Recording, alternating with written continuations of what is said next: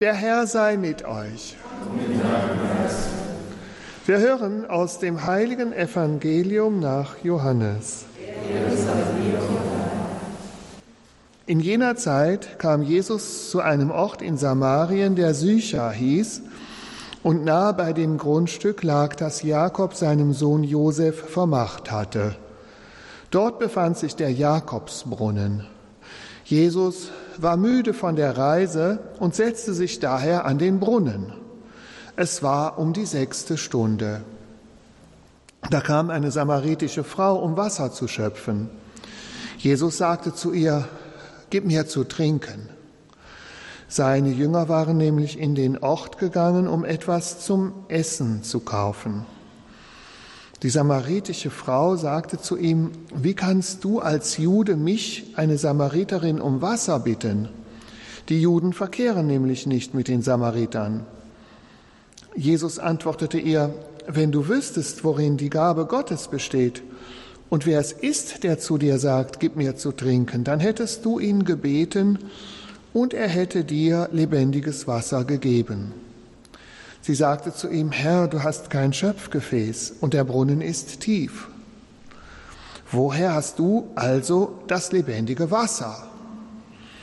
Bist du etwa größer als unser Vater Jakob, der uns den Brunnen gegeben und selbst daraus getrunken hat, wie seine Söhne und seine Herden? Jesus antwortete ihr: Wer von diesem Wasser trinkt, wird wieder Durst bekommen. Wer aber von dem Wasser trinkt, das ich ihm geben werde, wird niemals mehr Durst haben. Vielmehr wird das Wasser, das ich ihm gebe, in ihm zur sprudelnden Quelle werden, deren Wasser ewiges Leben schenkt. Da sagte die Frau zu ihm: Herr, gib mir dieses Wasser, damit ich keinen Durst mehr habe und nicht mehr hierher kommen muss, um Wasser zu schöpfen. Er sagte zu ihr: Geh, ruf deinen Mann und komm wieder her. Die Frau antwortete: Ich habe keinen Mann.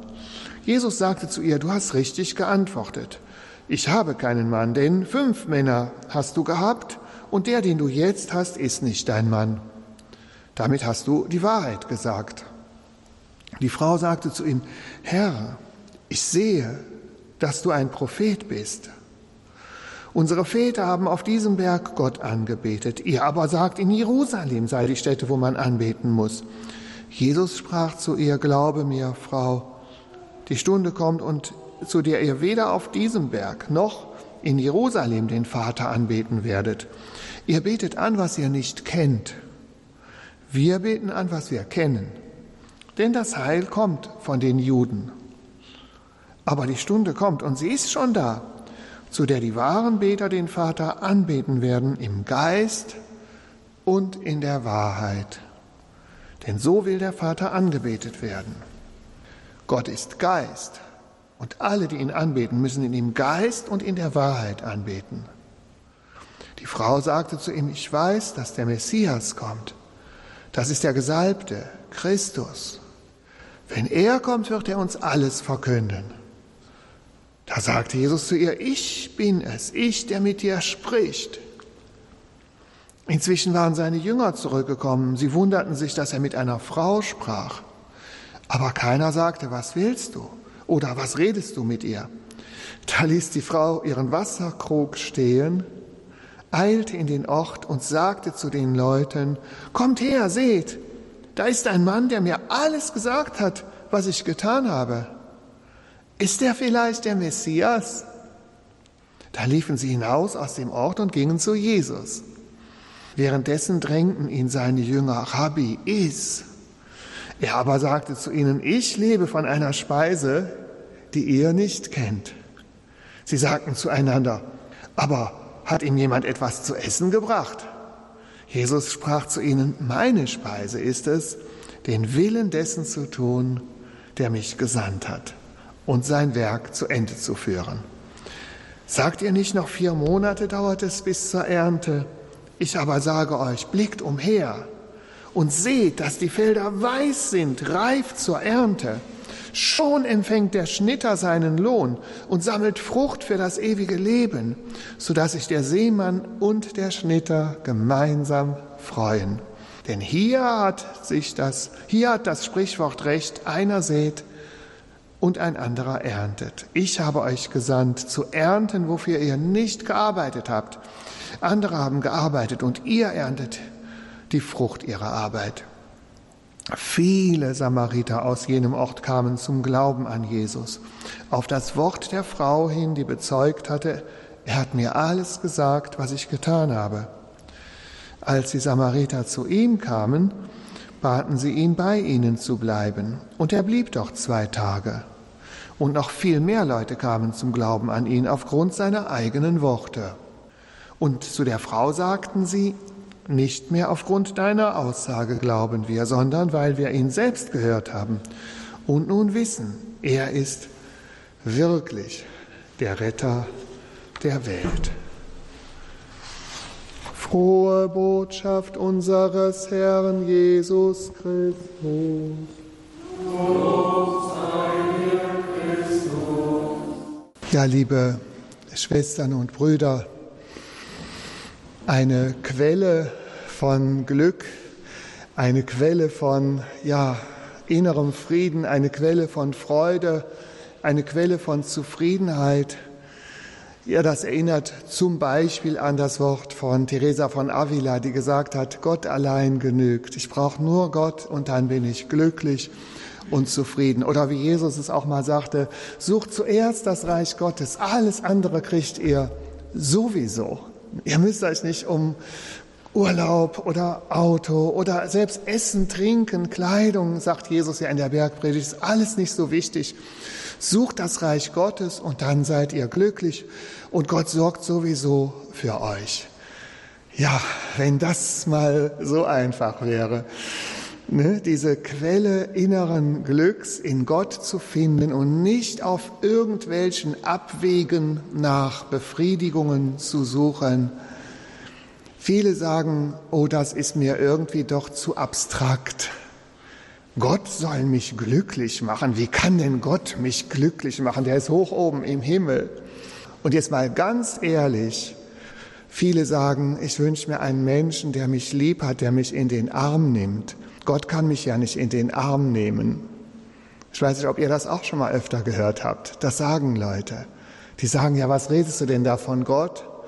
Ich wünsche mir Liebe, ich wünsche mir Geborgenheit, ich wünsche mir einen, der mir seine Liebe und seine Nähe schenkt. Aber bleiben wir mal bei dem in den Arm nehmen, einen kleinen Augenblick. Und ich möchte eine kleine Betrachtung dazu anstellen. Wenn es nur um die physische Berührung ginge, dass irgendeiner mich streichelt oder mich berührt, ich glaube, das könnte ganz schön unangenehm werden. Da würde nicht jeder sagen, Hauptsache jemand berührt mich. Im Gegenteil, wenn, dann soll das einer sein, der mich auch wirklich sehr, sehr lieb hat. Und was ist denn dieses Liebhaben anders als eine geistige Dimension? Also was erfüllt denn mein Herz? Dass mich irgendjemand in den Arm nimmt oder dass da ein Herz für mich schlägt, dass einer mich da so lieb hat und dass er das auch nochmal körperlich zeigt, okay, aber auch bei der ganz konkreten zwischenmenschlichen Liebe, auch bei der ehelichen Liebe, da ist immer das liebende Herz und die geistige Dimension das Entscheidende. Und könnte das nicht eine Brücke sein, zu sagen, ja, Gott ist auch geistig, wobei Gott ist nicht nur geistig, Gott ist auch ganzheitlich. Weil Gottes Liebe erfüllt nicht nur intellektuell meinen Geist, dass ich sage, ich glaube daran, dass da einer ist, der mich liebt und der mir immer nah ist. Ich spüre da zwar nichts von, aber ich glaube daran. So ist es ja nicht. Wenn wir das betrachtende Gebet zum Beispiel betrachten, ne? Da ist doch Jesus, den ich mir vorstelle, der meine Fantasie erfüllt. Und da entstehen doch Gefühle. Wie viele Menschen mussten weinen bei einer Begegnung mit Jesus? Und das kommt ja immer wieder vor. Also Jesus ist eine geistige Erfüllung und eine auch sogar den Körper mit einbeziehende Erfüllung. Man kann mit Jesus ganz glücklich werden. Gott allein genügt. Natürlich gibt es dann auch mal Durststrecken, aber das, was Jesus schenkt, ist eine echte Liebe. Und wenn man nochmal an eine symbolische Sache erinnert, die ist mir erzählt worden von einem Bibelforscher, der das gesagt hat. Aber das gibt es ja auch einige Parallelen im Alten Testament, dass an so einem Brunnen, das war auch so die Kontaktaufnahme von Mann und Frau. Also jemand hat erklärt, ein Bibelforscher, dass wenn ein Mann eine Frau um einen Becher Wasser bat am Brunnen, dass das sowas wie, macht man ja heute auch. Heute sagen die Leute, sollen wir vielleicht mal einen Kaffee zusammen trinken? Ne? Und so war es eben damals am Brunnen. Ne? Das war sowas wie so eine allererste Stufe für ein Date. Von daher kann man jetzt die Reaktion von der Frau noch besser verstehen. Wie bitte? Du kommst da als Jude und sprichst mich hier einfach so an. Aber steckt da nicht eine Andeutung drin, dass das, was Gott schenken will, und jetzt denken wir mal an die Biografie von dieser Frau, von dieser Dame, die war ja immer auf der Sehnsucht nach Liebe, ne? Die war immer, die wollte Liebe, die wollte geliebt werden. Will nicht jeder geliebt werden. Die wollte auf jeden Fall, die wollte geliebt werden. Die wollte einen haben, der ihr sein Herz schenkt, ne? Und dann hat sie jedes Mal gedacht, das ist aber jetzt wirklich der Richtige. Und dann war es wieder eine Enttäuschung.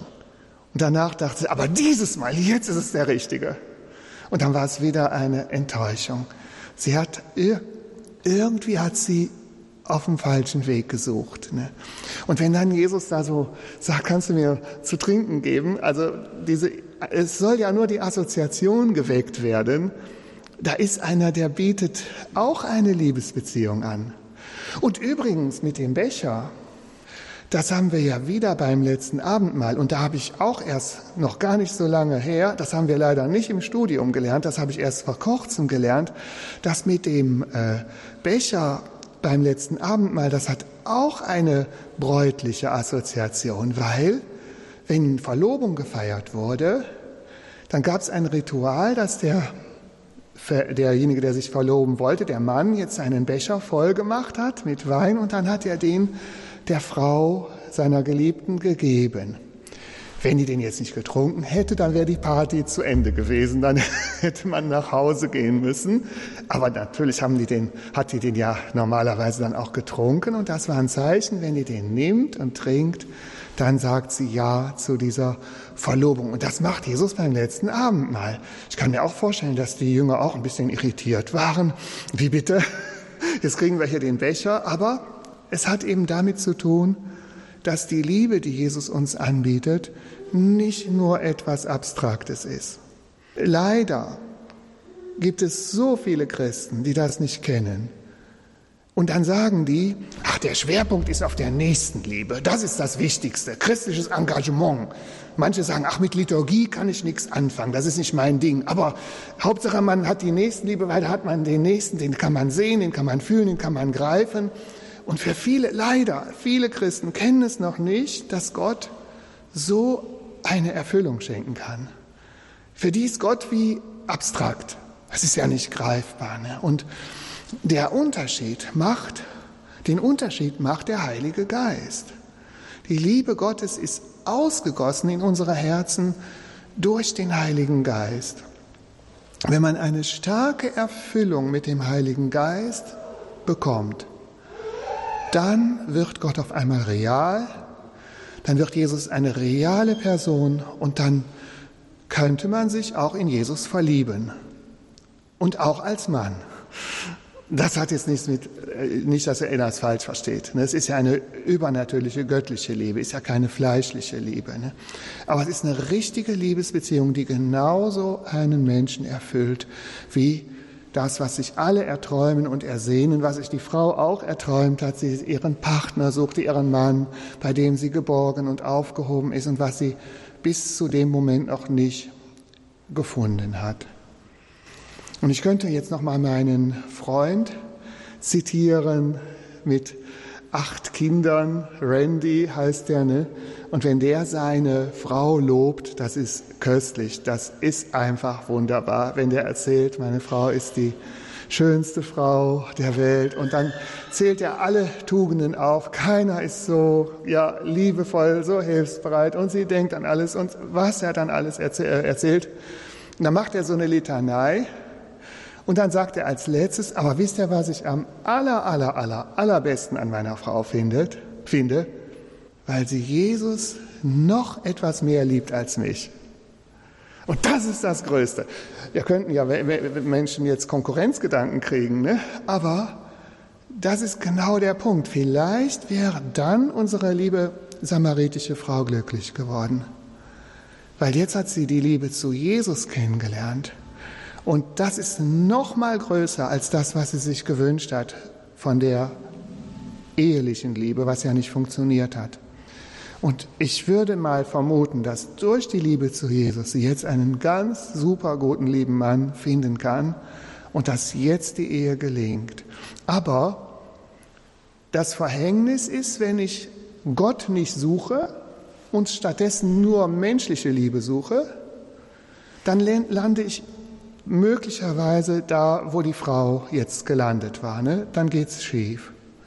Aber wenn ich Gott suche und Gott an die erste Stelle setze und mich von Gott führen lasse und nicht diese Torschlusspanik habe, jetzt bin ich schon so alt und das habe ich immer noch nicht und so, ne? Das macht es ja so schwer. Und dann nimmt man jemanden, Hauptsache ja besser, man ist schon mal nicht alleine, ne? Und dann nimmt man jemanden und da fragt dann der Pfarrer, ob du glaubst, ob du eine Ehe eingehen willst nach dem Willen Gottes. Ja, und dann ist es gar nicht der Wille Gottes. Es ist nur Torschlusspanik gewesen. Ja, und ja, es ist ja auch schön und Hauptsache, man hat schon mal jemanden, ne? Und dann ist man zusammen und irgendwie ist es schön und gleichzeitig wie die Igel, ne? Dann, wenn man zu eng ist, dann sticht man sich. Wenn man zu weit auseinander geht, dann wird man kalt und irgendwie klappt es nicht, ne? Man muss dann immer gucken, ja, und es ist ja nicht der Wille Gottes, ne? Es war nicht der Wille Gottes, es war Torschlusspanik. Ich habe mir ja so dringend nur jemanden gewünscht, der mich liebt. Und es gibt sogar Leute, und das ist jetzt meine Erfahrung, das ist jetzt nicht nur Theorie, sondern wirklich habe ich erlebt, die gehen, wenn die Liebeskummer haben, dann gehen die in die Kirche. Und dann haben die irgendwann einen Partner gefunden, egal ob es der Wille Gottes ist oder nicht, dann sieht man die nicht mehr in der Kirche. Dann sind die jetzt glücklich. Und dann haben die wieder Liebeskummer und jetzt kommen die wieder zur Kirche. Ne? Also sozusagen, Jesus ist immer nur der Ersatz. Eigentlich suche ich das Glück ohne Gott und ohne Jesus. Und dann, wenn ich es jetzt gerade wieder verloren habe, dann gehe ich wieder zu Jesus, weil dann muss er mir jetzt wieder helfen. Und ja, Randy, der hat es anders gemacht. Er hat eine Frau gesucht, die Gott mehr liebt als ihn. Und seine Frau hat es genauso gemacht. Und der samaritischen Frau, der wäre es zu gönnen, dass sie jetzt die Beziehung zu Jesus an die erste Stelle setzt und dass sie darin wirklich diese erfüllende Liebe findet und dass sie wie ein Glas ist, ein Gefäß ist, wir hatten ja das Gefäß, kann man auch nochmal symbolisch aufgreifen, ein übersprudelndes Gefäß. Und jetzt, ich bin sowas von glücklich, ich bin fertig, ich bin perfekt. Ich bin vollkommen mit Jesus. Ich habe alles, was ich brauche. Und jetzt schickt mir Gott einen Partner, mit dem ich das Glück teile, wenn es meine Berufung ist. Das ist doch schön. So müsste es sein. Nicht, ich bin so bedürftig und es ist ja wie einer, der mit einer Krücke hat, der mit Krücken geht und sagt, ich brauche endlich einen, der mich abstützt, damit ich wieder gerade gehen kann, ne? Und das ist gar nicht der Sinn der Sache. Ich brauche nicht einen Partner, auf den ich mich stütze, weil ich so bedürftig bin. Ich bin so einsam. Ich bin ja so unglücklich. Ich möchte unbedingt eine Partnerschaft haben, ne?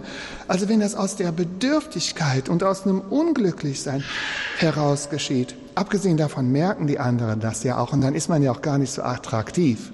Es sei denn, man ist ein super Schauspieler und man macht einen auf cool, damit man attraktiv wird, ne? Aber normal merken die Leute das, wenn jemand aus so einer totalen Bedürftigkeit heraus eine Partnerin oder einen Partner sucht und dann finden die auch keinen.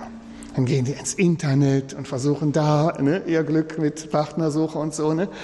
Aber ja, dann ist immer die Frage, ist es nicht doch menschlich erzwungen? Man findet ja heute schnell jemanden, man kann ja schnell eine Beziehung anfangen, aber dann kommt man doch in eine große Gefahr, dass es so wird wie bei der samaritischen Frau. Dass es dann doch wieder von einer zur nächsten Enttäuschung kommt. Das Beste ist, und da gibt es schöne Beispiele für, ich habe Menschen im Kopf, die mir das erzählt haben, wie das gewesen ist. Eine Frau, die gesagt hat, bin ich zur Kapelle gegangen, habe jeden Tag für einen guten Mann gebetet. Ich war schon 22, meine Freundinnen haben gesagt, komm, wir müssen mal ausgehen, wir müssen das machen, du musst doch einen Partner haben. Die hatte alle Ruhe, alle Zeit der Welt, der war es ganz egal. Gott sorgt dafür, ich gehe jeden Tag zur Kapelle, ich bete für einen guten Partner. Und eines Tages kam der gute Partner und sie war so viele Jahre glücklich verheiratet. Das funktioniert. Gott vertrauen. Und dann gibt es sogar Novenen, die man beten kann für eine gute Partnerschaft. Also, dass man das Gott anvertraut, finde ich wichtig. Man darf sich das auch wünschen, man darf sich das auch ersehnen, aber nicht diese Torschlusspanik, dass man jetzt die menschliche Liebe vor die göttliche Liebe stellt, weil man die göttliche Liebe noch nicht gekannt hat.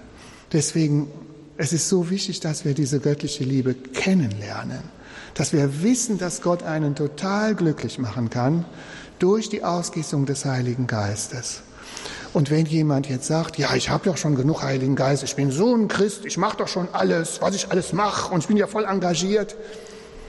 Irgendein Christ, der meint, er hätte schon genug Heiligen Geist, ist auf dem falschen Weg. Der ist schon auf dem falschen Weg. Wenn ich sage, Gott hat mich noch nicht so ausgefüllt, dass ich habe noch so viele Süchte, dass ich in falschen Sachen suche, Glück, Befriedigung, dann kann ich doch sagen, dann habe ich doch noch nicht genug Heiligen Geist.